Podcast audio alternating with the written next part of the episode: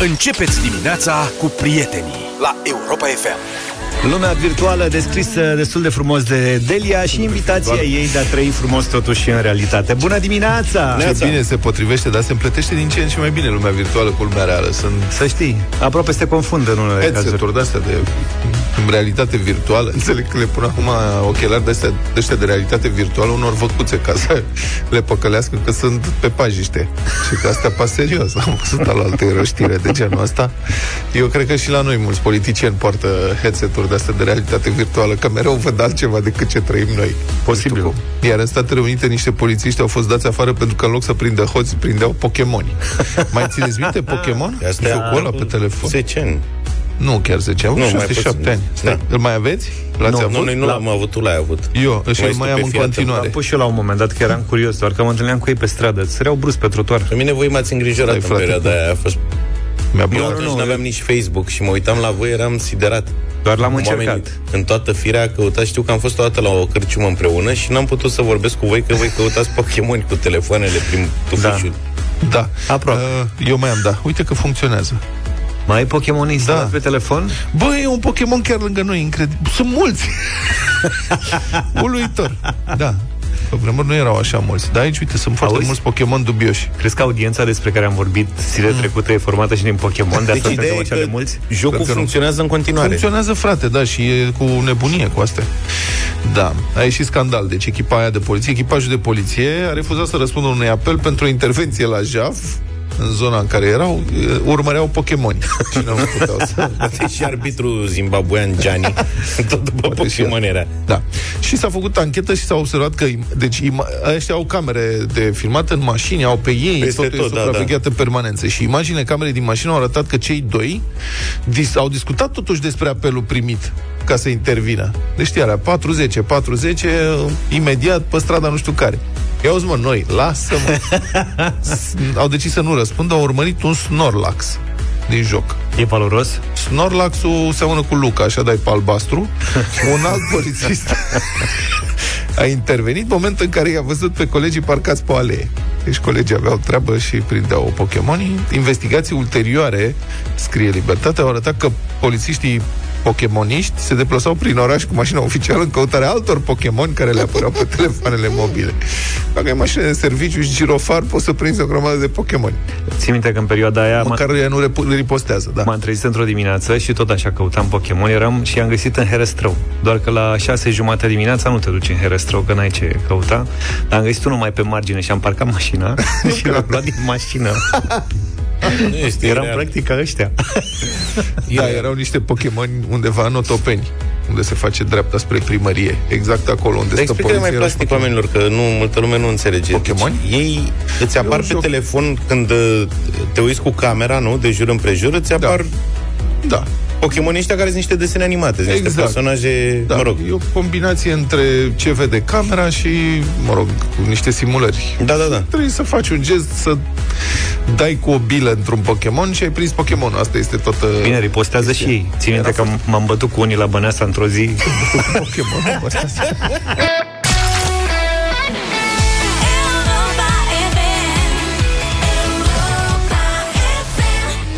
Umbrella de la Jay-Z și Rihanna la Europa FM 7 și 31 de minute. La Suceava pare foarte greu să mai ia cineva permis de conducere de când nu se mai poate da șpagă pentru asta. Sau credem că nu se mai poate da șpagă. Sau se dă șpagă mult, mult mai greu Sau ca nu mai înainte. avem cunoștință de astfel de lucruri. Da, la, la Suceava, știți, era fabrica de permise. Uh-huh. A fost în noiembrie... Mutată de la Pitești. Poftim? Mutată de la Pitești. Um, Acolo a fost prima, nu, cred prima că a fost fabrică mutată. din țară. Cred că au fost multe filiale. Fran- Eu cred că au fost francize. Da, e o franciză și tot apare în multe locuri. Deci, în noiembrie 2020 a fost destructurată o rețea complexă de fraudare a examenului pentru permis. Erau și matriculate mașini pe nașpa. O bună parte din angajații direcției de permise au fost dați afară atunci și trimiși în judecată. La percheziție au fost găsite purcoaie de bani, realmente purcoaie de bani, proveniți din mită, făcea, deci fabrica asta făcea milioane de euro. Era o fabrică foarte profitabilă. Uite, O bună domnule, afacere. Să zici că nu avem industrie în România. Comisarul șef de acolo încasa din șpăși câte 20.000 de euro pe zi. Băi, băiete, 20.000 de euro pe zi din șpăgi. Dă seama ce sume învârteau ăia. Bun, și uh, la Suceava, evident, după ce au destructurat rețeaua, a fost nevoie să fie detașați alți polițiști, alți inspectori. Culmea, nou șef a fost și el ridicat de DNA pentru un dosar de corupție, dar care venea din Cluj, de asta zic că era francizată toată treaba, era pe filiale. Când l-au ridicat jurnaliștii, au observat cu sarcasm că îi rămăsese mașina de 80.000 de euro în parcare, singurică. Probabil că era mașina de nasoale, de mers da. la birou cu ea. O să expire ITP-ul. Să... da.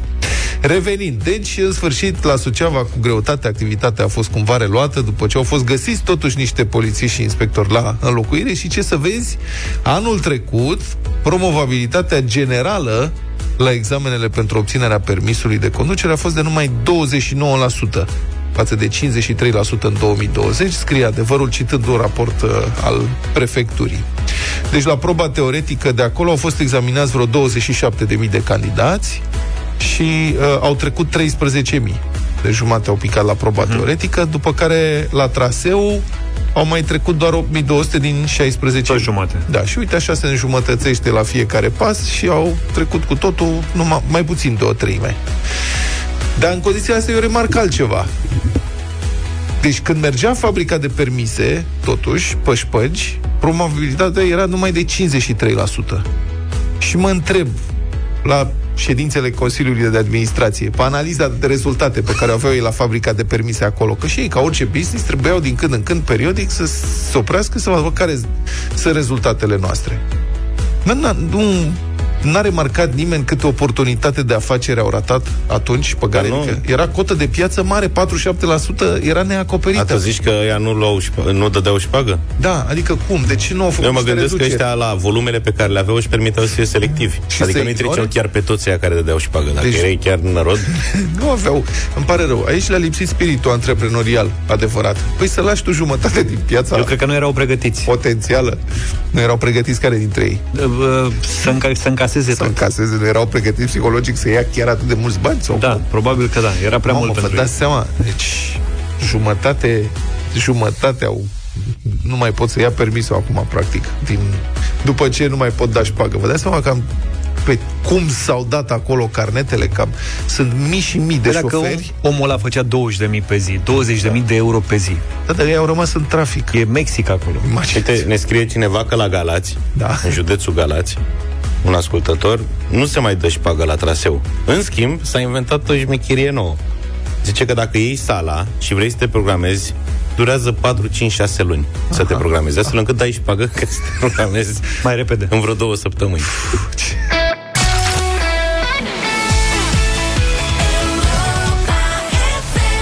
Europa FM 7 și 44 de minute. N-avem noi emisiune câte dezbateri se nasc uh, în studioul ăsta. pe piesă sau pe publicitate. Avem o controversă în studio, prieteni, și am avea nevoie de sprijinul vostru ca să ne lămurim. Um, deci, Luca și cu mine am ajuns să ne certăm pe tema uscătoarelor de rufe. Ca fetele. Noi suntem băieți gospodari. Mulțumim, uh, colegul. Zaf nu are, e Nu, Zaf nu, e stai un neutru. puțin. Deci, acum, serios, Cum gândiți-vă mă, ca și fetele? voi. Este, asta e foarte sexist ce ai Băi, spus aici. Păi nu, stai cum nu? puțin. Ca gospodarii. Până, până da. acum ceva vreme vă certați pe rețete. Acum Păi, am pe uscătorul de rufe. Asta e colaterală. Da. Deci cine are uscător de rufe, electric sau pe gaz sau nu știu cum, pe cărbuni, gaz. pe ce-o fi, ha? Electric. Electric sau pe gaz sau pe cărbuni. Să ne sune și pe noi, vă rog frumos. 0372069599. Luca vrea să-și ia uscător de rufe. Nu că vreau. Ideea e în felul următor. Dar din ce, doar te potrivă. prefaci? Nu. Ce? Nevestii mi-a încolțit gândul ăsta. Și tu o încurajezi Pentru că sau- tot mai mulți prieteni din jurul nostru au uscătoare de astea. Eu sunt îngrijorat. Eu de am cerut păreri. Pentru că din experiențele celor apropiați, am, ei mi-au arătat încântați ce se întâmplă în urma uscării rufelor. Da, practic jumate din tricou rămâne în filtru. Rezultă, da, o pâslă, o ceva. Multă pâslă, da. o sumă de scame pare a fi. Aha. Și ei erau foarte încântați. Uite, domne, câtă mizerie rămâne în haine după ce le speli și uite, rămâne acum toată în Dar nu uscător. e mizerie. Și mie mi se pare că e tricou, Tricou. tricou. însuși acolo și le-am Exact. zis, zic, bă, voi, după ce o să scazi de 10 ori tricoul, terminat. faceți dantelă și după Da. încă 3 pa. Mie mi-a Eu răspuns am o tricouri de prietenă. acum 20 de ani, Exact, spălate fiecare. și uscate corect. Orice bărbat, ăsta este un atribut al mas- masculinității. Orice bărbat serios are măcar unul, două tricouri pe care le ține din copilărie. Scrie. Nu se poate Al altfel. meu cel mai vechi e din clasa 10. A, nu. Așa. Îl am și îmi și vine. Mai zice numărul meu, că sună toată lumea. Ok. Sună, e plin. Eu am uscător de ăsta de rufe. În mașina de spălat încorporată, adică atunci când ne-am mutat, am zis, băi, tot cumpărăm, mai să Alea cumpărăm nu-s bune, am înțeles. Modern. Băi, am folosit o singură dată. Trei ore s-a învârtit. nu știu cât a consumat. Contorul sărea din perete. Nu, da, cred că contorul eu schimbarul menții după aia. și mi-a scos hainele șifonate toate, pe unele n-am mai putut să le călcăm niciodată. Și, după părerea mea, e o mizerie. Deci și ai nu mei zic funcționează. acum că astea care sunt separate de, de mașina de spălat, adică sunt de sine stătătoare uscătoarele astea, sunt domne extraordinare. și uite Vlad ce n-are ce mizerie trebuie. scot din haine. Dar nu e mizerie, eu zic că e material. Deci bune sau nebune? 0372069599. Eu Hai nu că- cred în ele. E mai ceva ca la România în direct cu Văd, telefoanele e dimineața rupere. asta. Dan, bună dimineața! Salut, Dane. Neața. neața, Să băieți. Trăiești. Uh, băi, uite, ne-am mutat de un an și ceva la Brașov și am zis, ok, hai să luăm uscătoare pentru că iarna e destul de, de greu cu uscatul hainelor, pe unde Da. le agăți, pe unde cu toate că stăm la curte și așa, dar Păi se congelează Ei. afară la minus nu știu câte grade și după aia le scuturi. Le bagi la microunde. Da, Așa. deci că, că le-ai băgat în casă și le pui pe, pe undeva pe pat până le întinzi când s-a îndoit mâine ca să rupt, că aia e, Corect. Așa. devine din plovăr. Și v-ați luat uscător. A, da, am luat uscător, așa. Bă, dacă nu bagi plovăre de-astea tricotate și așa, pe care dacă le-am luat, uh, am uitat eu când l-am mutat odată hainele la uscător și l-am băgat la uscător plovărul, Da. nu l-am mai putut purta. De ce? E, pentru fiul de șapte ani. Asta S-a micșorat. micșorat. da. Deci dacă nu pui rufe înăuntru, e foarte bun, înțeleg. El nu mai intră la apă, intră la uscător. Așa. Deci, înțeleg că nu recomanzi. Uh, ba da, recomand, doar că trebuie avut grijă cu pl- puloverele tricotate. În rest, senzațional. Ok. A venit copilul de la, de la drumeție de pe, drum- de pe munte, mega înglodat, băgat la spălat, băgat la uscător, în patru ore haina e în dulap. E cam cât consumă? Nu mai Cam, răsp- uh, mult. merge cam undeva la vreo 3 ore și consumă cam cât un bec de 120 de W, să zicem, Aha. între în cele 3 ore. Deci nu consumă foarte mult. Bine, depinde Ne-am- acum și de calitatea agregatului. Ca să zic așa, că sunt diverse clase de consum. Dar pe uscător Prețul. pe GPL, de ce nu avem? Corect. Hai să vedem ce mai spun uh, și ceilalți ascultători. Sorin, bună dimineața! Salutare! Sorin? Bună dimineața! Îl recomand cu siguranță uscătorul de rufe. Da. Și chiar și uscătorul incorporat în mașina de spălat. Am folosit și asta și asta. Uo. Și Nu e... Nu e treabă. toate, toate scamele care se adună în timpul ăla, ele oricum zburau prin casă și creau praf în casă. Mm. Și atunci mai bine să rămână în filtru și să le adune uscătorul și în felul ăsta e mai curat și în casă. Mm. Da, știu această teorie. Am îndoieli. Că de fapt scamele alea zburau. Eu spun că la uscător, de cât timp de câte ori poți să usuci un tricou la uscător înainte Până devine mai... să devină neglije transparent? Păi, nu, nu, nu se deteriorează absolut deloc. Din contră, să recomandă ca rufele să fie uscate la uscător. Dar de cât timp ai tu uscător? Păi uh, am avut uscător uh, incorporat în mașina de spălat vreo 4 ani Uh-huh. Și pe urmă când m-am mutat mi-am luat uscător de sine stătător. E clar, fără uscător nu se poate în apartament. La Ați curte, degetele probabil prin o ciorapi discuție. sau Da. știi ce zic? adică... Nu-l Băi, intimidați. Tehnologia low cost a Nu te sârmei lăsa intimidat, Sorin. Este totuși cea mai bună. Nu se strică, nu consumă. În discuția asta băiețească a intervenit Adriana. Bună dimineața! Bună, Adriana, dar chiar așa. Bună Neața. dimineața, băieți. Bună. Uh, deci, Da. eu zic că sunt mai multe avantaje pentru a avea un uscător. Eu mai vorbit cu voi, sunt și alergică la ambrozie. Unul dintre Aoleu, am motive pentru încurcat-o. care mi-a dat Dacă te aude nevastă mea... uscător Da. este faptul că nu, a, nu mai poți să usuci rufe afară, da? Tot polenul ăla de la ambrozie te face praf. Așa Aoleu. încât, uh, din motivul acesta, odată e foarte bun uscătorul. După aceea, stând la curte primăvara, toamna, iarna, când uh, plouă, când așa, uscătorul e minunat. Se strâng acele ghemotoace Pui în sub terasă. uh, filtru de praf, Ia. care, ori fie ele și din uh, uh, părți din tricouri, cum v-am uzat voi, dar Așa. să știți că e foarte, foarte multă scamă. În momentul când speli și vezi cât se strânge acolo, îți dai seama cât cât flutura prin casă în momentul când tu le scoteai, le mai scuturai, le împachetai și așa mai Ah, Bun departe. asta. Dacă ar fi chiar așa, adică dacă toate hainele astea ar avea nenumărate cantități uriașe de scame care m, plutesc prin aer, atunci când speli, să zicem, de mână, m, apa aia ar trebui să fie toată un mâl de scame, ceea ce nu se întâmplă. Deci nu se potrivește aici ceva. Nu? Că speli și ar Nu trebui să se- iasă scamele dacă Corect. ies la uscat, dar de ce nu ies la spălat? Nu e E același. adevărat că mai flutură ele prin rotație, se freacă, particulele mai zboară și, într-adevăr, în cuvă presupunem că găsim și un 0005 din tricou. Dar restul Ok. este scamă. Eu cred că este polișare prin abraziune la tricouri dacă le învârte în uscător la căldură atâta timp. Vorbim și cu Mihai. Bună dimineața! Bună, Salut, Mihai. Neața, băieți, mă auziți? Da, Da, da, da, te rog. luminează-ne. Neața. Uh, folosesc, am folosit prima dată uscătorul, nu știu, acum vreo 20 de ani. De atunci am făcut pauză vreo 10 și de vreo 10 ani îl folosesc în continuu. De ce ai făcut pauză? Că n-am avut. nu era al meu. Credeam că zici, îmi topise un tricou la care țineam mulți. Dar nu e bine Nu, că nu, dezbaterea asta este subiectivă pentru că, uite, vezi, am greșit. Noi vorbim doar cu oameni care au uscător și sunt, ei sună, doi au, am uscător. Să Păi sune ce ai cei care au cerut? renunțat la uscător. Da. Cei pe care nu, vă uscă... spun sincer. Da. Cine, cine și închipuie că nu strică rufele se înșală. Într-adevăr așa este. Se subțiază rufele, uh, se, se strică rufele nu datorită, uh, nu din cauza neapărat a temperaturii, ci din cauza frecării. Frecării, Cum da. spunea Cineva prin polișare. Mhm. Deci, dar, cu toate astea, Inginerul Petreanu uh, a am avut uscător, dezastru. am uscător uh, și nu regret că l-am cumpărat. Are dezavantaje fără discuție. Dacă ar fi să, să-și cumpere cineva uscător, v-aș recomanda să luați cu pompă de căldură, pe lângă faptul că el va consuma mai putin, spunea cineva în jur de un bec. Da. Nu e chiar adevărat, în jur de 700 de W consumă la 700 de vați? 7 becuri. W, da. Mamă, n-am... Dar toate- face măcar toate- cald în casă sau ceva? Funcționează cam ca un, uh, consumă cam ca un aer condiționat, că Ah, ok. Funcționează pe același principiu. Dar Dar pe uh, invers. m-am săturat în sincer, m-am săturat să plimb uh, suportul ăla prin casă. Dar care ai zis că sunt niște avantaje ale pompei de căldură, dar nu le-ai enumerat?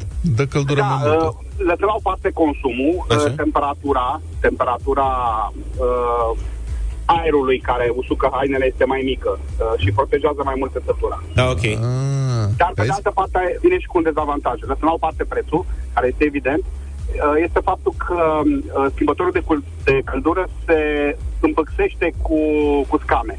Păi n-are filtru. Din acest are filtru. Credeți-mă că acel filtru nu reține, adică reține 95% din scame sau Nasol asta. 99% din scame, dar uh, o grămadă de o grămadă de scame scapă și se prind, uh, mai ales dacă folosiți balsam, se prind în uh, lamelele schimbătorului de căldură. Și ce Din e de acest- făcut? A trebuit reparată din... Asta vreau să iau. Din acest motiv vă recomand să luați un schimbător cu căl, uh, schimbător Uscător. Uh, cu pompă de căldură, scuză-mă, pompă de căldură uh, dotat cu curățător la, la schimbătorul de căldură. Mamă, deci tu Adică ești unul nu dintre din cei mai mai mari specialiști în uscătoare de rufe Exact, pe care e am foarte întâlnit în bun. viața mea. Nu, m-am documentat, m-am documentat vreo un an de zile. sincer. Bravo. Am o, Un an am ești o de-al manie. meu. Deci Da. sunt doar două firme, nu vă spun numele care sunt, dar eu vă recomand să luați una de la din cele două firme. Sau trei, ceva de genul ăsta. Două sau trei firme. Nu, nu De știu ce? care. Că Ai, altfel- fă-ne o aluzie să înțelegem. Zine trei inițiale. Nu, nu, nu, nu, e ușor, e ușor. Uh, E ușor, îmi pare foarte greu. Dacă vreți, vă dau numele. Dacă Zine vreți să dau inițialele. numele, A, uh, B și L. Ok. Bang Olufsen. Cam Da, asta mulțumim. Mihai, stai puțin, că pare că se Uite, pricepe. uite. Ce mai e prin casă? Da. E. Eu? Da. Ce ți-ai mai luat așa tehnologie Robot să ne... aspirator. Robot Robot asp- aspirator. Și Da, da, rău- rău. parte însurătoarea, asta a fost cea mai bună investiție. a Stai puțin, cu robotul aspirator, asta este o altă Aici dezbatere, intri nu pe putem să o felia facem mea aici. cu- da. Ești pe felia iar și aici avem o discuție, o controversă mare de tot. Ai de la care tărie o batistă după el și hata spală? Da, de la. Ce... Aia este, mi se pare, Ăla una cu dintre mop. cele mai mari Cel mai tare. escrocherii Da, posibile. robotul cu mop și tărie o batistă de 10 cm. Stai un puțin, stai care și Dar nu argumente. l-am luat pentru spălat, l-am luat pentru aspirat. Dar pentru aspira, da, ai, ai vreun covor cu franjuri în casă? Asta voiam să întreb. Uh, Nu. da, am Da? luat. Și am cum faci? unul, îl are fică mea și am făcut un pact cu ea. Uh, la Pirea. Ea este robotul, la ea în cameră, ea e robotul. Nu poți, dacă ai covoare cu franjuri, papa, la revedere. Papa, e adevărat, e adevărat. Mulțumim, Așa. Mihai, ai fost foarte bun. Da, deci care e concluzia? Concluzia este că dacă nu-ți place soluția low-tech... Băi, știi că ce n-am ca eu- jurnalist înveți așa. Atâta spun. Da, bun, poți să ai dispozitive electronice de înregistrat, de scris, de nu știu, până întotdeauna trebuie să ai un bloc notes la tine cu un creion. De ce creion? Pentru că nu se termină pasta la el. Uite, pur și simplu. Și poți să scrii cu creionul și pe ploaie, și pe frig, și pe ale. Rămâne de lămurit asta că ui, n-am avut timp Asta să cu întrebăm cu uscătorul. călcatul. Cu călcatul. Că înțeleg de la tine că e foarte complicat să le aduci la forma inițială. Hai Eu și așa am ce folosit. sunt uscate în uscător. Alții? Um, da. Asta ar fi. Și doi la mână, Mihai, da, a fost foarte bun și ne-a dat multe argumente. Sigur că până la urmă, pentru cei care nu au unde să întindă rufe sau au situații gen primul ascultător la Brașov e prea frig și nu se usucă rufele, poate fi o soluție. Dar eu nu știu care e firma cu B și L, ca să fiu sincer. Nu, două firme, mă, a spus Două că firme. două firme. Una, Una cu B și una cu L. cu L. Aia cu B. Nici așa, nu știu, lasă că zici după ce terminăm. Așa? Asta la aia face. m-am prins și eu, la Aia L. cu L am. mă. Rebus? La L nu... L e de la lață. Da. Dă-ne un Totdeauna. mesaj, Mihai, te rog, la Samsung 0728 111 222 cu firmele astea ca să ne scoți din... Europa FM. Europa FM. Bună dimineața, 8 și 8 minute.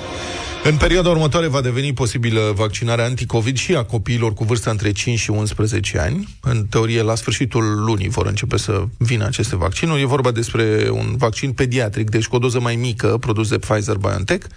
Acest vaccin a fost autorizat încă din toamna trecută de Agenția Europeană a Medicamentului. Vaccinarea anticovid a copiilor între 5 și 11 ani se va face în centrele de vaccinare cu sau fără programare în platforma RoVaccinare sau în cabinetele medicilor de familie. Acestea sunt informații tehnice, pe scurt, dar l-am sunat pe medicul pediatru Mihai Craiu pentru câteva explicații privind necesitatea, indicațiile și contraindicațiile acestei vaccinări. Bună dimineața, domnule doctor! Bună dimineața! Um, copiii par să fie mai feriți de simptome grave în cazul infectării cu noul coronavirus. Asta arată, mă rog, datele după 2 ani de pandemie. În aceste condiții mai e nevoie de vaccinare? Eh, Da, aș nuanța un pic această afirmație. Eh, Până acum, așa credeam, copiii nu reprezintă niciun număr important și nici nu au evoluție severă. Că eh, în condițiile în care în ultimele șase luni eh, au circulat eh, două mutații cu infecțiozitate și contagiozitate mult mai mare, respectiv Delta și Omicron, eh, lucrurile s-au schimbat un pic și uh, riscăm să cădem în capcana asta a unei eh, false senzații de siguranță că pentru copii nu se întâmplă absolut nimic și de aceea aș ruga ascultătorii eh, noștri să eh, revizuiască un pic această hiperoptimistă percepție, pentru că în urmă cu două zile, JAMA, unul dintre cele mai mari jurnale medicale americane, a publicat o, o investigație pediatrică asupra copiilor uh, diagnosticați la spital, deci la camera de gardă sau la primiri urgențe, faimosul studiu PERN COVID-19, care a investigat uh, copii din uh, 10 țări din, uh, din lume, inclusiv uh, SUA, deci foarte riguros uh, studiu. Și în acest studiu cu mii de copii urmăriți uh, în următoarea lună de la diagnostic, uh, s-a observat că peste 3% dintre ei au avut uh, o evoluție prelungită și gravă.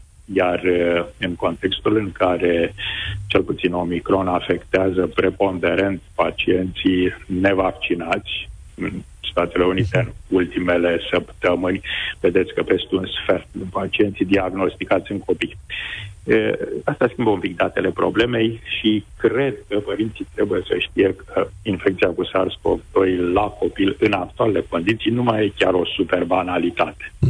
Există... um, Se vorbește foarte mult de așa numitul long COVID, de sechele pe termen lung. Există long COVID la copii? Sunt date? Da. Sau?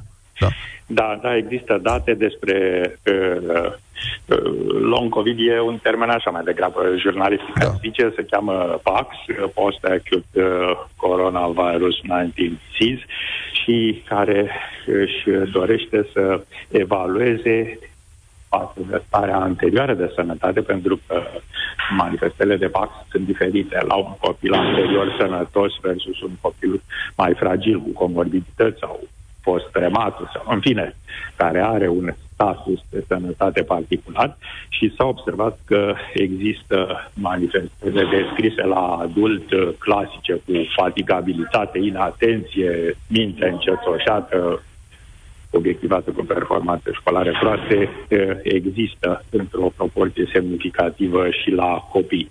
De altfel, eh, în momentul de față se desfășoară un studiu multicentric eh, european în care e înrolată și România și care urmărește pe o perioadă de o jumătate de ani acești copii care au fost spitalizați cu COVID și datele preliminare nu sunt una foarte încurajatoare. Adică știm că boala acută nu e extrem de gravă, dar nici banală, cum se credea până acum, dar nu știm cât de bună e vindecarea. Vindecarea ține de fiecare copil în parte și pot să vă dau un singur exemplu. Când ne ardem la mână, unii copii, pur și simplu, se vindecă cu o pată un pic mai deschisă la culoare. Eh, Alți copii dezvoltă un cheloid, o cicatrice absolut oribilă care face mâna mai puțin funcțională. Așa este și cu căile aeriene ale unui copil infectat de COVID, cu sistemul nervos central, cu inima lui.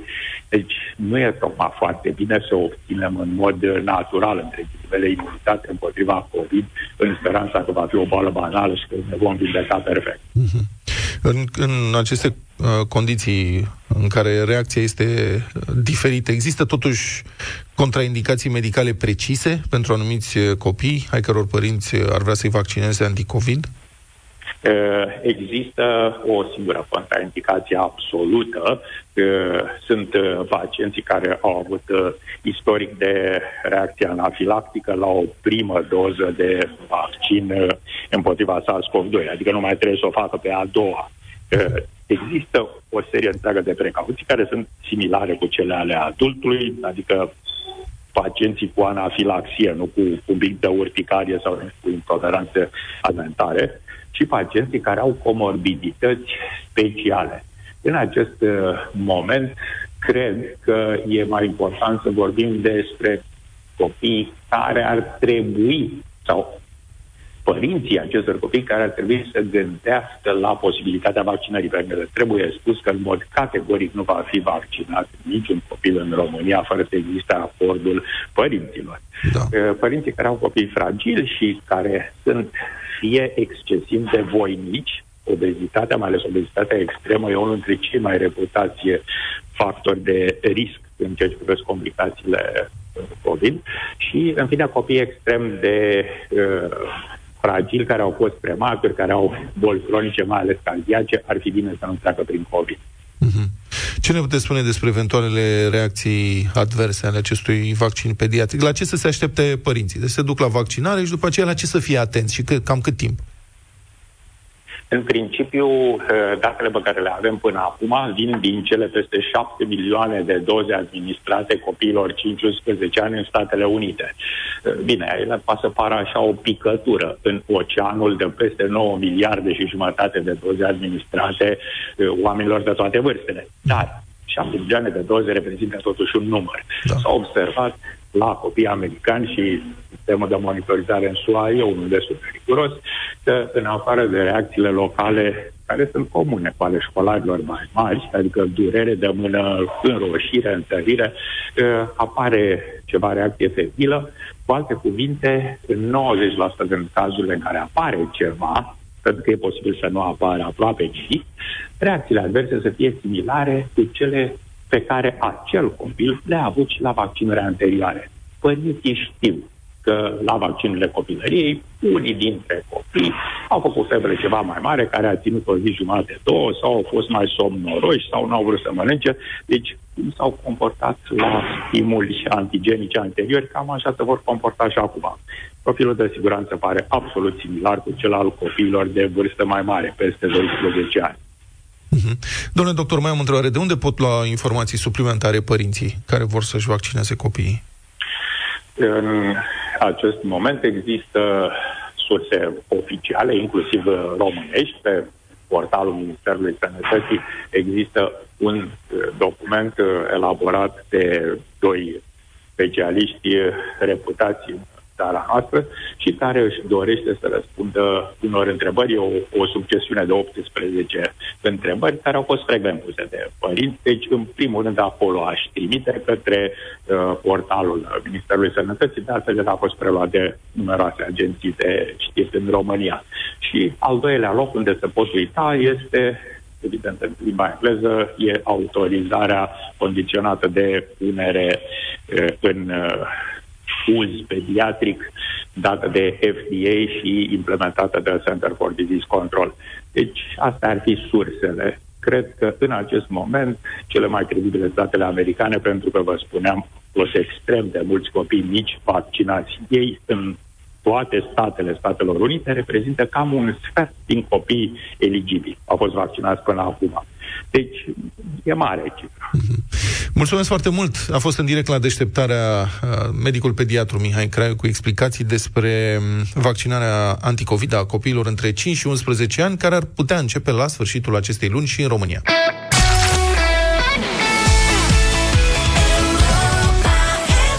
8 și 22 de minute suntem pregătiți pentru bătălia hiturilor. Dar în dimineața asta, prieten, vă propun muzică festivalieră de ultimă generație. Propunerea mea este Ellen Walker cu Sabrina Carpenter și Faruco. Că e și Faruco Este, are este. partea lui. On My Way.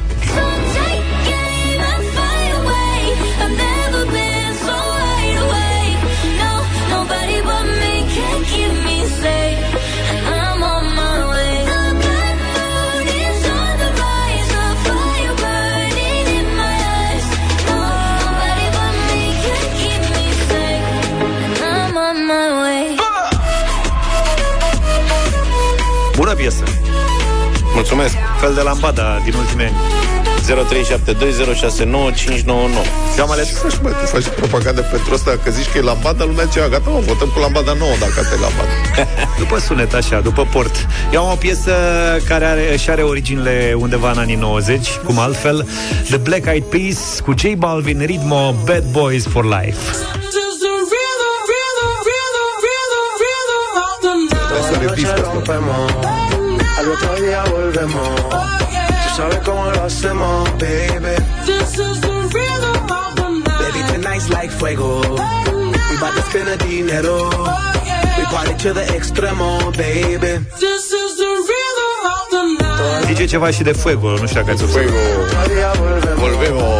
Tú sabes cómo lo Ia, spuneți. baby. Sabe, eu vă propun, cred că, cea mai bună piesă de vara trecută. Dacă nu, Așa. chiar din ultimele 10 veri, ce să mai zic. Din Am ultimii ascultat 40 peste de ani. tot. Nebunia a fost peste tot. Ieșea lumea în străzi cu mască regulamentar ca să danseze pe Tell It To My Heart, Medusa Hosier. Tell it to my heart.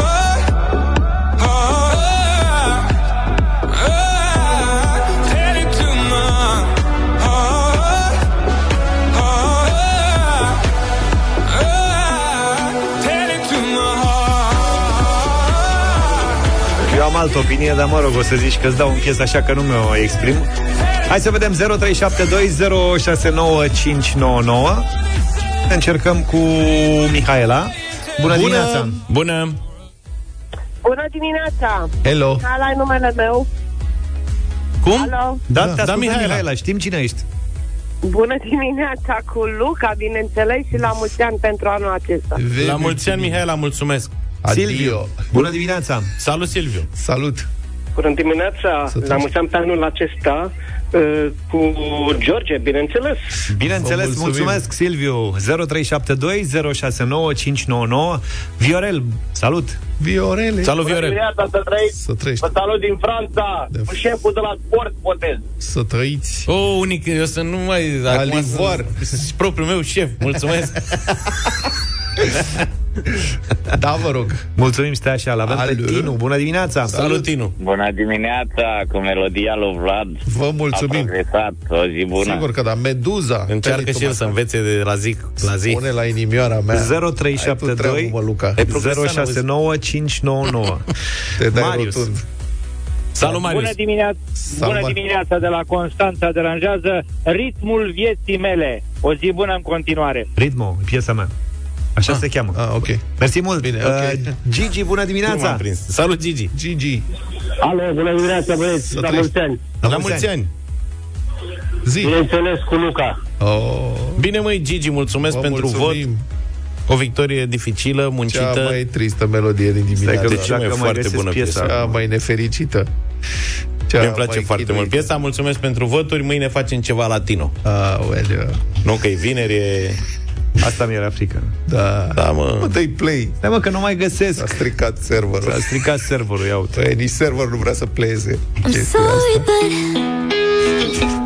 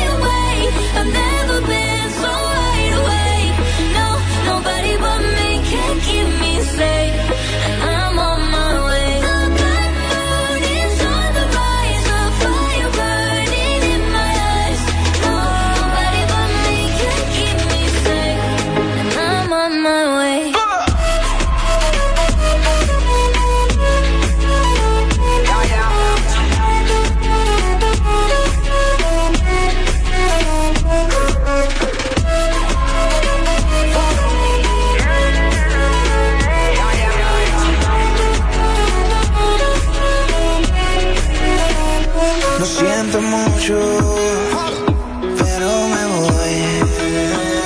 Porque a tu lado me di cuenta que nada soy. Y me cansé de luchar y de guerrear en vano.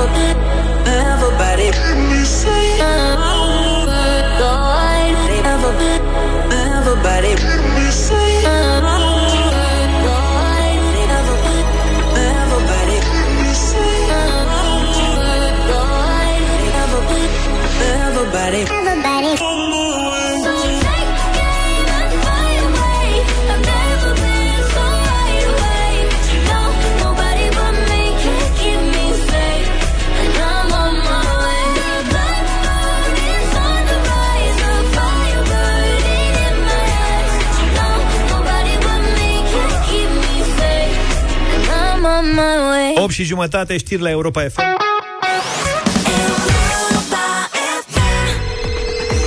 8 și 36 între timp Căutăm motive de bucurie în fiecare zi Alături de Europa FM Și premiem motivele de bucurie 100 de euro și un curcan uh, De la Peneș Curcanul. 15 kg carne românească De calitate și sănătoasă.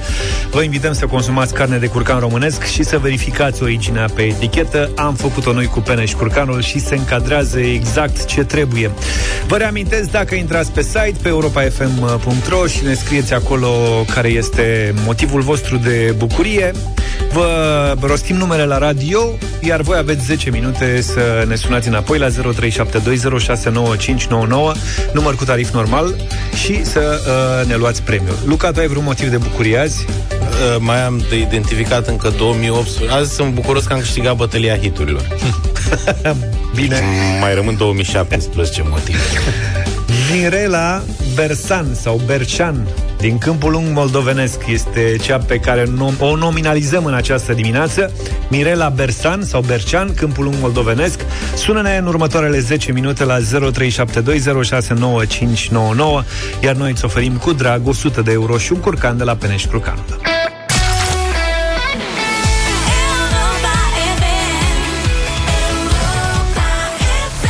8 și 44 de minute am ascultat Vanotec. Ne-am întors la motivele de bucurie din această dimineață de anul acesta, 2022 căutăm. Mirela e cu noi, ne-a sunat în urmă cu câteva momente. Bună dimineața! Bună dimineața! Ce faci, Mirela? Sunt la servici? La serviciu deja?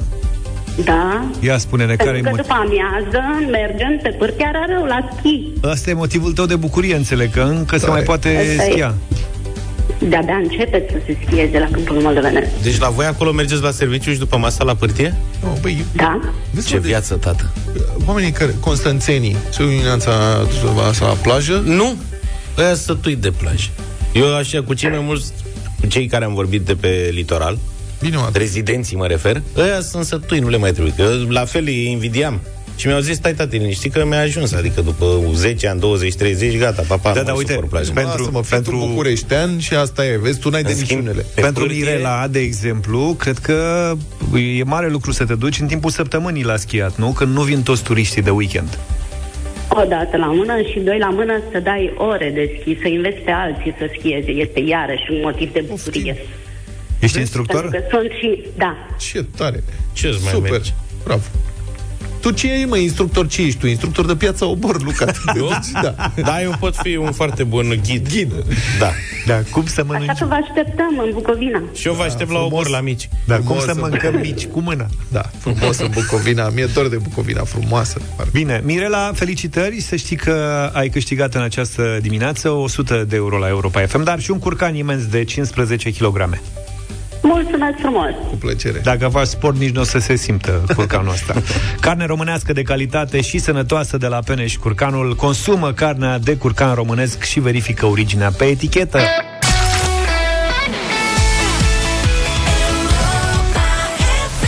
To Be Lonely am ascultat la Europa FM 8 și 50 de minute. Rămânem cumva în Bacău, în zona de unde am uh, plecat mai devreme și am vorbit cu Mirela. Da. Uh, Există, m, apropo de piața imobiliară, care f, la cote foarte ridicate, există în România case de vânzare cu 250 de euro. Relativ noi. Adică nu vă imaginați că sunt case de chirpi sau corturi sau colibe. Nu, sunt case relativ noi, undeva în județul Bacău. E adevărat că sunt în vârful unui deal, să fie ferite de inundații, de-aia s-au construit acolo și nu au de niciunele, de-aia sunt așa de ieftine, dar 250 de euro. Primăria din comuna Băcăoană Gura Văii va scoate la vânzare 129 de case construite în perioada 2005-2006 Așa. pentru care erau pentru sinistrații care răma, rămăseseră fără case în urma inundațiilor. Imobilele, scrie adevărul, imobilele sunt ideale pentru împătimiții de drumeții și trasee turistice sau pentru pasionații de off-road. Au fost atunci inundații, e râul Agâș acolo um, și, mă rog, a venit apa, a luat o parte din satul vechi. Cei care au fost mutați atunci acolo nu au fost prea încântați de casele astea noi, uh, construite la roșu, fără apă, fără curent. Și nici acum nu au, că de-aia a costat de puțin, dar primăria zice că rețeaua de curent e undeva în apropiere, ar fi captat și un izvor ca să fie și apă sau îți faci puț, dacă vrei. În 2018 s-a încercat vânzarea caselor cu prețuri ce porneau de la 5200 și ajungeau până la 7000 de euro. 7000 de euro era bungalou. Da. cu belvedere. A la cu, mansardă. cu belvista. Dar, fără succes, primarul din Gura Voiei îndeamnă pe oameni să vină să vadă casele mai întâi și de-abia apoi să depună o cerere la primărie dacă sunt interesați. Bun, m-am uitat pe hartă, nu e atât de departe, adică este lângă Onești, comuna respectivă. Uh-huh. Practic e de partea cealaltă a râului Agăș. Și nu departe la dreapta este și Siretul, un lac cu răcăciuni. E bun, mai dai la pește. Păi asta zic, mergem, luăm o căsuță de asta cu 250 de euro Singura problemă e că trebuie să-ți iei și lumânări cu tine. pentru lumină. Lum, da, păi, Păi n-ai pe, cum. luăm de la, mă, lampă cu gaz. Da, ok, ca să de aventură la banii ăștia, Exact. mai vrei și lumină? Exact. Licitație. Deci orice bun public se vinde prin licitație, câștigătorul e persoana care oferă cel mai mare preț. Cei care doresc o casă în gura văii pot depune oferte de preț care trebuie să conțină documente, bla bla, nu știu ce. Uh, Dacă e o singură ofertă, se adjudecă la o 250 de euro. Sunt 129. Serios, sunt șanse mari să poți să cumperi cu 250 de euro. E mediu rural, impozitul e mic, sigur, trebuie să sapi un puț acolo pentru apă, de exemplu, și să ți aduci de undeva curent. Asta este problema. Nu știu de unde. Da, cine vrea, uite, poate Eu să... am crezut că e genul ăla de ofertă, cum ai văzut semne prin uh, Italia, în mod special, știi? Erau Sau vechi. state de astea părăsite, unde nu erau foarte puțini locuitori, case care au rămas derăpânate, dar acolo condiția era, ți-o dădea pe un euro sau o Și chestie să de o genul re- ăsta, să investești și Da. să refaci Trebuie zona. să investești și aici. Adică, în mod evident, trebuie investit. Cea mai bună muzică de ieri și de azi la Europa FM 9 și 10 minute Am ascultat-o pe Pink, Try O cântăreață americană Ar trebui să egalizăm cumva lucrurile Să dăm și eu un interpret din Rusia Că am văzut că se tot discută în ultima Am putea să perioadă. mai dăm muzică rusească. Muzică rusească? De ce nu? Da, vrei, Da, Țedor? tu faci legătura cu ce se întâmplă acum. e, Acum, la Bruxelles s-au încheiat ieri discuțiile între NATO și Rusia, care au avut loc uh, într-un context foarte tensionat, determinat de acumulările semnificative de trupe și tehnică militară rusească la granița cu Ucraina. Se vorbește insistent de o posibilă invazie a Ucrainei. Acum, știți că noi nu abordăm de obicei subiecte de politică externă în deșteptarea, dar de această dată contextul e de așa natură încât chiar e nevoie să înțelegem mai bine ce se întâmplă în partea asta a lumii, din care facem parte și noi. Nu de alta, dar ieri secretarul general al NATO, Jens Stoltenberg, a declarat textual în acest moment există un risc real de apariția unui nou conflict armat în Europa, dar NATO va face tot posibilul pentru a-l preveni. L-am sunat pentru explicații pe profesorul Armand Goșu, analist de politică externă. Bună dimineața!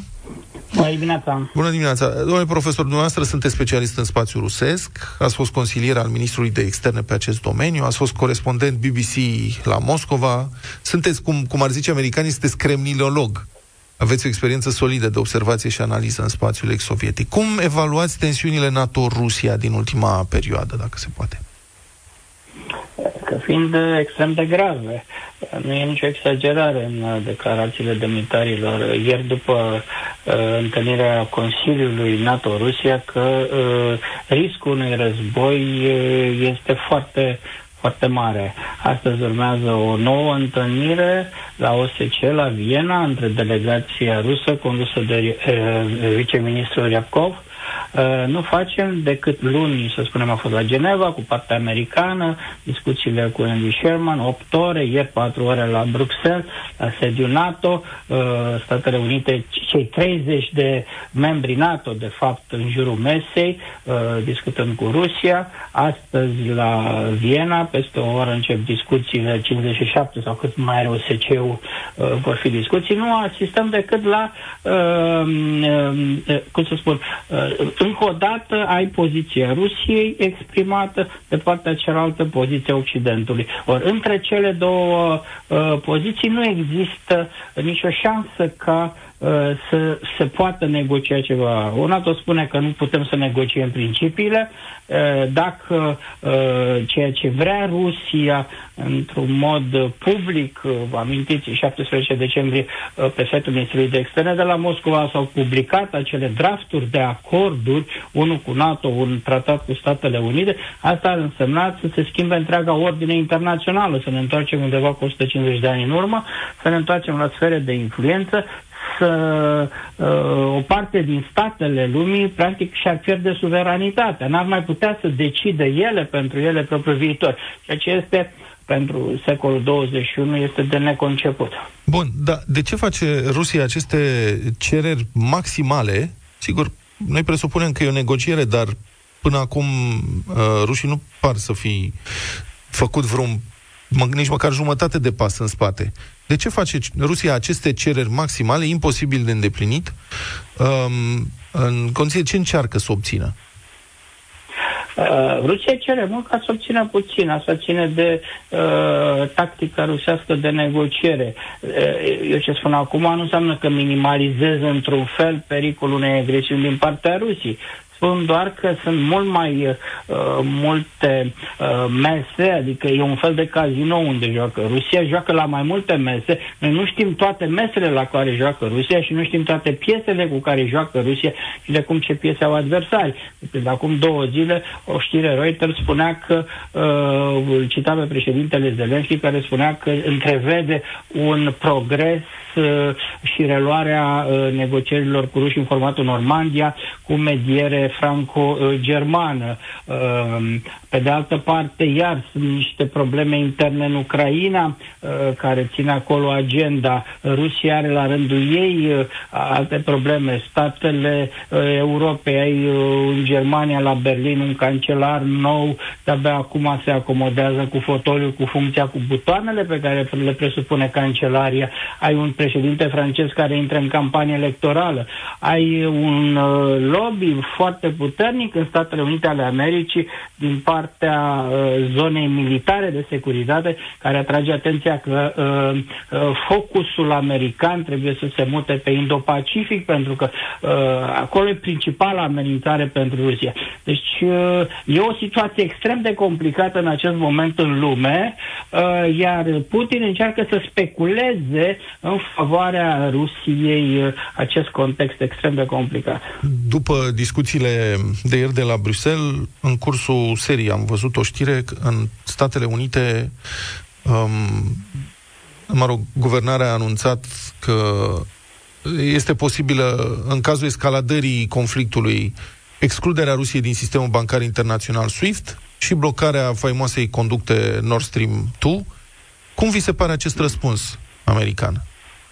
Bă, mai trebuie să vedem de unde cine a propus. E un senator american care de vreo 30 de ani propune sancțiuni împotriva Rusiei. Asta nu înseamnă că ele vor fi adoptate. Dacă ne uităm la statistica președintelui Biden, vedem că el, în general, a fost împotriva măsurilor radicale, împotriva sancțiunilor, împotriva uh, unei punerii unei presiuni prea mari, pentru că riscurile care decurg de aici uh, uh sunt destul de consistente. Uh, problema uh, că rușii, și o spun foarte clar, a spus-o uh, ieri genera, uh, generalul Fom, Comi, a spus-o viceministrul de externe Grușco, care a fost la uh, discuțiile de la sediu NATO uh, luni, a spus-o uh, viceministrul Ryabkov, uh, șeful delegației uh, rusești la negocieri, că rușii nu mai reacționează la amenințarea cu sancțiuni și că uh, ideea că îi sperie cineva uh, uh, fluturând sancțiuni deasupra capului lor uh, nu mai funcționează. Uh, încep și eu să cred că s-a ajuns într-un fel s-a întins foarte mult. Uh, uh, sancțiunile aveau o logică în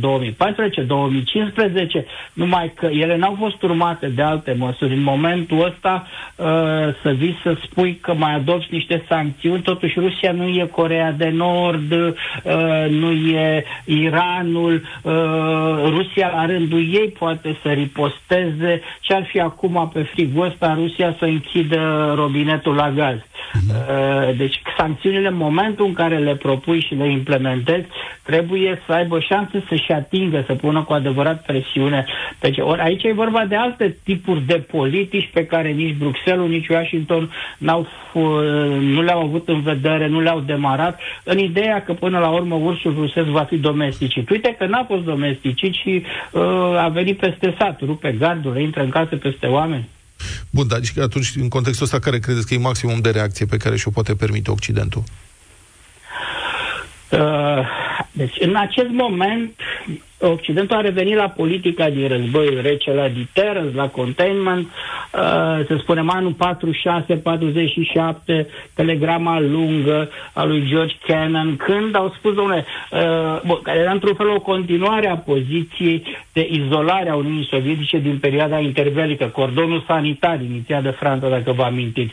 Bun, izolez, blochez cât pot să blochez Rusia uh, pentru a minimaliza uh, să spunem, uh, uh, agresiunile pe care le-ar putea uh, Rusia declanșa în- împotriva Occidentului. Asta poate să funcționeze pe termen scurt, numai că tipul ăsta de deterrence, containment, uh, uh, poate să funcționeze uh, dacă tu îl gândești pe termene ceva. Deci asta e, să zicem, e politica de îngrădire. Dar tu trebuie să pui niște uh, trupe pe aliniamentul flancul estic al NATO.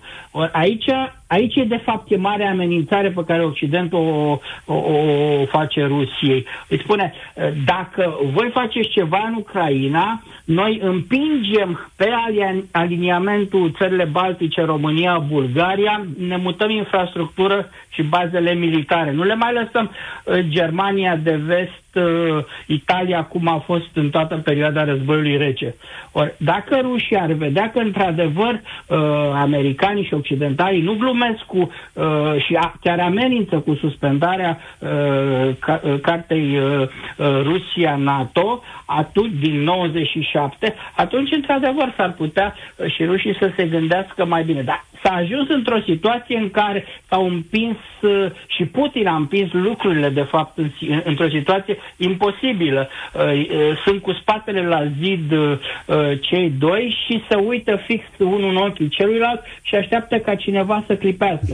Cine clipește primul pierde partida. Pe de altă Uh, parte, deci eu și- da, v-aș întreba aici dacă Putin mai poate da înapoi fără să piardă imagine și influență în propriul lui cerc de putere. E, aici e problema, că am împins lucrurile atât de departe încât el în momentul ăsta uh, și-a ars toate variantele de, uh, cum să spun, trebuie să faci un pas înapoi. Unde îl faci? Că e prăpastie în dreapta, prăpastie în stânga, prăpastie în spate. Occidentalii i-au lăsat în câteva momente o soluție de rezervă, numai că el uh, a escaladat uh, acest război retoric împotriva Occidentului, s-a izolat profund și în momentul ăsta, practic, aproape că nu se mai poate evita un conflict armat, uh, ceva cinetic, uh, un război cald care poate să dureze câteva zile, câteva săptămâni uh, și care, cum să spun, Putin trebuie să iasă din el învingător pentru publicul lui intern, Occidentul la rândul lui și americanii care... Nu, și Occidentul e foarte bun la tipul ăsta de propagandă, trebuie să aibă grijă să uh, puncteze și el în fața propriului public. Uh, deci uh, e o situație imposibilă în acest moment și eu presupun că în următoarele câteva săptămâni, următoarele câteva săptămâni vor fi decisive în, uh, tr- uh, în ieșirea din această criză, dar uh, sunt 51%, sigur că ieșirea nu poate să fie decât un mic blitzkrieg, ceva, o, uh, o operațiune uh, în zona Donbassului mai degrabă uh, din partea rusească, cu, uh, cum să spun, o presiune pe Zelenski care să clipească, cu, uh, să spunem, niște, un, crearea unui pretext acolo. Eu mă uit foarte atent la ce se întâmplă în Donbass. Ori acolo de câteva zile a început o mobilizare a rezerviștilor, primul și al doilea corp de armată al uh, celebrilor republici populare Donetsk și uh, Lugansk, care fac parte din armata 8 de sud a Rusiei. Deja uh, aceste corpuri sunt pe picior de război. Eu mă aștept ca aici să se întâmple ceva și să asistăm la uh, prezența, la o venire a mercenarilor ruși din Wagner uh, și niște lovituri ur- uh, urgente, uh, cum să spun, uh, totul va fi în mare viteză, tipul de operațiuni, dacă vă amintiți 2014, când în 24 de ore te trezi cu Crimea ocupată, nu știai de către cine, extraterestri, nici nu aveau uh, numere la mașini și nici nu aveau un semne militare pe ei. Domnule profesor, noi, românii, unde suntem în conflictul acesta? Bo- Suntem, uh, slavă Domnului, suntem membri în clubul, cel mai select club uh, uh, occidental. Suntem în NATO, suntem în... um, Nimeni nu-și închipuie că uh, România va uh, uh, cum să spun, va face uh, ceva special uh, în acest context. Uh, singura problemă, amenințare la adresa României este că, uh, că e foarte aproape de linia frontului, practic cea mai apropiată capitală de Sevastopol, de Crimea. uh, nu cred că rușii uh, vor uh, scăpa vreo rachetă spre Dobrogea sau pentru uh, umbrela NATO funcționează. Uh, Da, nu, dar poate că ar putea... uh, Credeți nu mă că aștept. sunt, e posibilă vreo provocare în Transnistria, împotriva Moldovei, de exemplu? Bun, a, a, a, aici e cu totul altceva, nu e, nu e România, la așa ceva mă aștept, iar dacă le reușește ceva în Donbass, rușilor sau separatiștilor ruși, uh, cel mai probabil va fi nu să meargă spre regiunea Odessa, Transnistria, ci să încerce să rupă o, uh, o fâșie de teren care să lege, în 40-50 de kilometri, care să lege teritoriul Rusiei, zona Mariupol până în Crimea, pentru că, de fapt, chiar dacă și-au construit acel pod uh, peste sântoarea Kerci, uh, rușii nu și-au rezolvat problema aprovizionării, mai ales cu apă, atenția Crimeei, care Crimeea, în lipsa apei care venea din Ucraina și a secetei care e declanșată, uh, se transformă în Sahara. Am înțeles. Mulțumesc uh, foarte mult pentru explicații. Urmărim cu atenție ce se va întâmpla în continuare. A fost în direct în deșteptarea profesorul uh, și analistul de politică externă Armand Goșu.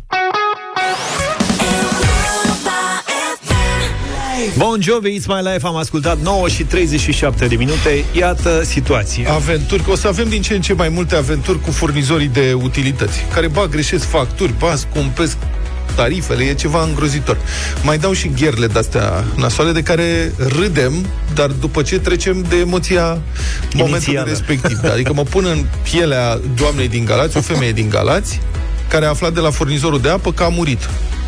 Practic, sigur, la ce prețuri sunt mai nou la utilități, cred că pe toți ne paște câte un infarct când vine factura. Deci e vorba de o fostă profesoară, prof, profă de latină, Salve, pensionată de ceva vreme, doamna profesoară a primit acasă o notificare din care a aflat că este decedată și moștenitorii dânsei erau invitați să preia contractul, că altfel urmau să o debranșeze de la rețea. Mortua este. Mortua este. Mortua Așa. Da. Da. Doamna Anca Savin, o cheamă pe doamna profesoară, scrie presa locală de acolo, a venit o duduie, zice. Venit duduia. Mamă, a zis Duduie, Duduie zicea bunicul, Da, Dumnezeu exact. să le ierte, n-am mai auzit de mult A venit vorba o asta. Duduie. Zicea bunicul, le zicea la telefon, au zis Duduie, mamă, și se mă ceară și mă simțeam De ce mai- prost. Eu aveam șapte, opt Nu ani. se mai folosește. Da, mi se părea că nu sună bine. Duduie, ce vreau să vă rog? De ce vă deranjez? Deci a venit o duduie, o tânără, zice. Așa. Deci era o duduie tânără. Adevărul că duduia nu poate fi mai în vârstă. Duduia este numai tânără. În principiu, da. Bă, dar Nu care mi-a e pus etimologia? Adi, poți să cauți, te rog, etimologia De unde cu vine, domnule, Duduie? duduie. Deci o duduie, o tânără, care mi-a cerut să dau o semnătură și numărul de telefon. Nu știam ce conține plicul respectiv. Au constatat, zice doamna profesoară, că sunt decedată și îmi taie apa. După care a doua zi a primit însă factura pentru apă. Bă, deci viu mort, factura trebuie să o plătești. Nu se poate altfel. Și întreabă reporterul, când ați primit-o? Și doamna profesoară răspunde, vineri. Deci eu fiind moartă. Bună și doamnă, da, Ut da, da. ego sum mortus. Da, da. Am căutat traducerea. Bun, dar doamna profesoară foarte organizată și tipicară avea păstrate toate documentele necesare, contract, contracte, facturi, chitanțe, așa mai departe, așa că a putut explica destul de ușor prin acte că e vie, că altfel statul nu te crede că n-ai murit. Dacă statul ajunge la concluzia că ai răposat, Așa? e foarte greu să demonstrezi că n-ai răposat, nici în persoană, dacă te duci acolo, nu merge. Nu poți să mergi personal am să avut, demonstrezi? uh, am avut cazuri. Băi, da, cred că, adică dacă ești profesor de latină, e- ești obligat să fii tipicar și foarte bine organizat. Altfel, cred că nu se poate. De-aia nu a mers la mine cu latina niciodată. Nu Ne, m-am... cred că n-a funcționat la multe lume latină, adică Da. E, da, mă rog. Duduia e, cred că are legătură cu Caragiale până la urmă. Nu e etimologie, nu poate să vină de la care. Cineva zice că Dudu e cuvânt turcesc. E cuvânt turcesc, într-adevăr, da. Dudu. E și o melodie a lui Tarkan, Dudu. Dudu. E o melodie a lui Tarkan Dudu, nu te supăra. Da. Poate e un refren, face Dudu, Dudu. Așa se cheamă melodia și refrenul e așa. Poate cântă despre un dudui. Nu știu, dar trebuie să ne mai interesăm. Bine. Trebuie să Colegii facem sunt absorbiți cercetări. acum. Le-am dat Da. o temă ăștia, s-a terminat Căutam asta și cu ne, Dudu. ne-am, am, am plecat pe Duduie, Da, cum se deci zice. eu, băi, m-au lăsat singuri, ei sunt acum pe net, se caută cu Duduia. Ei să ziceți, mă, când găsiți să mai interacționăm și noi, mai vorbim un pic la radio. S-au consumat niște discuții în uh, studio pe subiectul de mai devreme. Eu cred că Duduie vine de la Duduie audiențele, la Da, da, da. Deșteptarea. Nu pare că am elucidat misterul, a găsit uh, Adi Tudor, producătorul nostru, următoarea speță.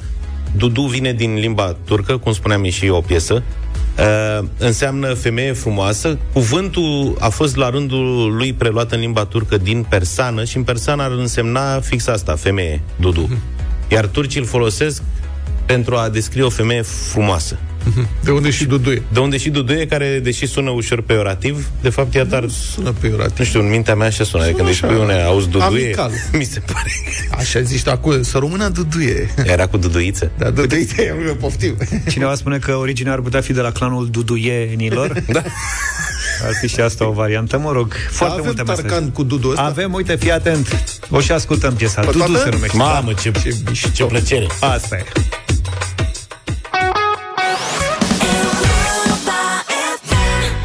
Bun, Dudu ăsta. Merge el cu tricicleta de poștă prin Copenhaga.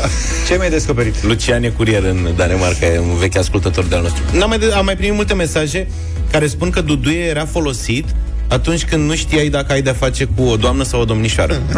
Uite, vezi? Și că asta era, da. Bine, okay. Duduie. Final de emisiune, am spus mai devreme că avem radio voting. Purtat de vânt este al treilea episod din serialul muzical Mai mult de o viață. Serialul ăsta al lui Smiley este compus din 5 episoade construite ca scurtmetraje care leagă muzical și cinematografic etapele unei povești de iubire fără sfârșit. Printre vedetele care apar în acest serial se numără Gina Pistol, Doc, iar primul episod a fost lansat pe 25 noiembrie anul trecut pe canalul uh, de YouTube al lui Smiley. Următoarea, uh, următorul episod, astăzi cu oprire în deșteptare, dăm în premieră Purtat de vânt, cea mai nouă piesă Smiley. Și vă așteptăm la 0372069599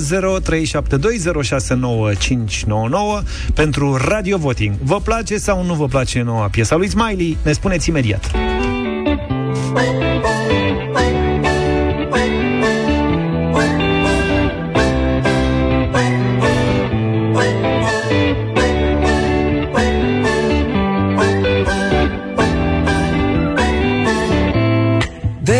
multă vreme nu am timp.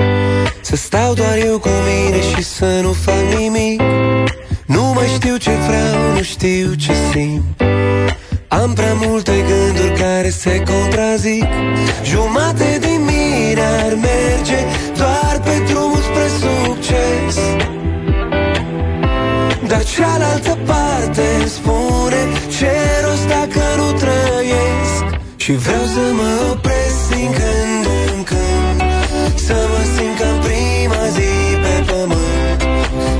bucur doar pentru că sunt. Și apoi să mă las purtat de vânt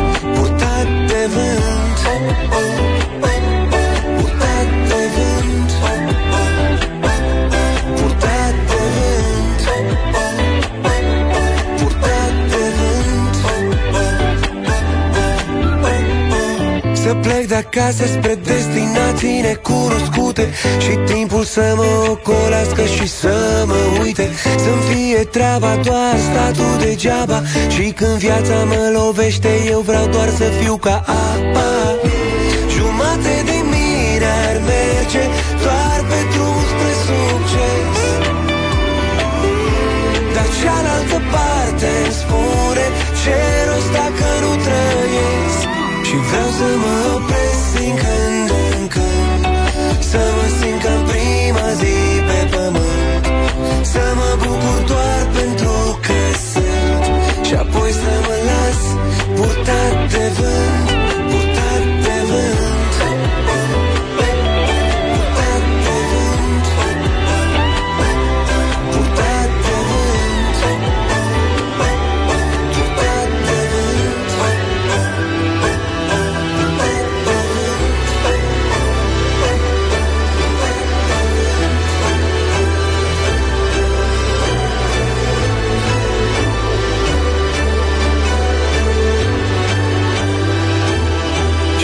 să mă opresc din când în când Să mă simt ca în prima zi pe pământ Să mă bucur doar pentru că sunt Și apoi să mă las purtat de vânt. Purtat de vânt, piesă nouă de la Smiley. Am ascultat-o în premieră în deșteptarea la Europa FM Și o supunem votului vostru la Radio Voting 0372069599 Roxana, bună dimineața! Da, un mare da, chiar m-a surprins uh, Smiley Turascu piesa aceasta și clar, da. Au început pe pozitiv așa. Mulțumim, Roxana. Ioana, bună dimineața! Neața! Neața, Ioana! Da, n-am prins-o pe ea. Uite acum e Ioana. Bunul lui simț. Stai așa, Ioana, Un mai zi mare o dată, da. că abia acum te auzim. A zis un mare da. Un mare da pentru bunul lui simț și pentru felul lui de a fi. Mulțumim! Yeah! Yay! Mulțumim! Marius, bună dimineața! Salut, Marius! Bună dimineața! Uh, da, bineînțeles. Trei. Una dintre cele mai, cele mai bune piese din ultima perioadă a lui Smiley. Daniela, ești în direct, binevenit! Bună, Dana! Bună dimineața, bună dimineața. Am păcat că nu mai auzim pe Cristian Tudor Popescu nici la judecata de joi, nici la Piața Victoriei. Un mare da pentru Smiley, este o piesă extraordinar de ținută. Mulțumesc Am, frumos. am notat un da. Cristian Tudor Popescu revine în deșteptarea în fiecare joi de săptămâna viitoare. Deci n-a dispărut. Lupu, bună dimineața! Dispără, domnule. Neața, Lupure! Salut! Bună dimineața! Bună. Mare da pentru Smiley. 5. 5. Bun. Ia. Sorine pregătește playlist-ul, tati. Da. Uh, Cristian, bună dimineața! Neața, Cristian! Bună dimineața, bună dimineața. Salut. Cristian, dar nu Tudor Popescu. Așa. Uh, Smiley e un băiat simpatic, dar n-a înțeles nici acum că el n-are voce. Deci nu. Ce om rău. Păi stai puțin, tu l-ai votat pe Smiley sau ai votat piesa? A votat vocea. Vocea lui Smiley. Tu ești, Care nu e. tu ești vocea, Cristian. Eu sunt vocea. Bine, mulțumim bună. tare mult. Mulțumesc. Salut! Uh, Marius, bună dimineața! Salut! Bună dimineața. Să trăiești. Zi! Bună dimineața, Marius de la Târgoviște. Un mare da. Salut, Marius! 6. Alex, bună dimineața! Salut, Alex! Bună dimineața. Bună. Uh, în legătură cu ziua de ieri, dacă îmi permiteți o secundă, uh, a fost melodia lui Connector Da. și am senzația că era cenzurată și nu înțeleg de ce sunt cenzurate piesele în România ca sunt cântate în engleză. De ce era cenzurată? Nu Nu era înțeleg. cenzura nimic. Era, ba da, am, erau niște uh, MF words, cum ar veni, și niște FU words. Este versiunea, este versiunea pe care ne oferă producătorii de difuzat la radio. Deci Am nu înțeles, cenzurează am nimeni pe înțeles. nimeni. Nu, că nici nu avem dreptul să umplăm pe... Acum, Da. serios, deci nu avem dreptul să tăiem Am părți înțeles. din piesă sau să ștergem sau nu știu ce. Atât, asta trimit producătorii. Hai să revenim la piesa de azi, Alex. Da, uh, în legătură cu piesa lui Smiley, e simplu și mi s-a părut că e un pic plagiat fluieratul ăla. Recunosc de undeva.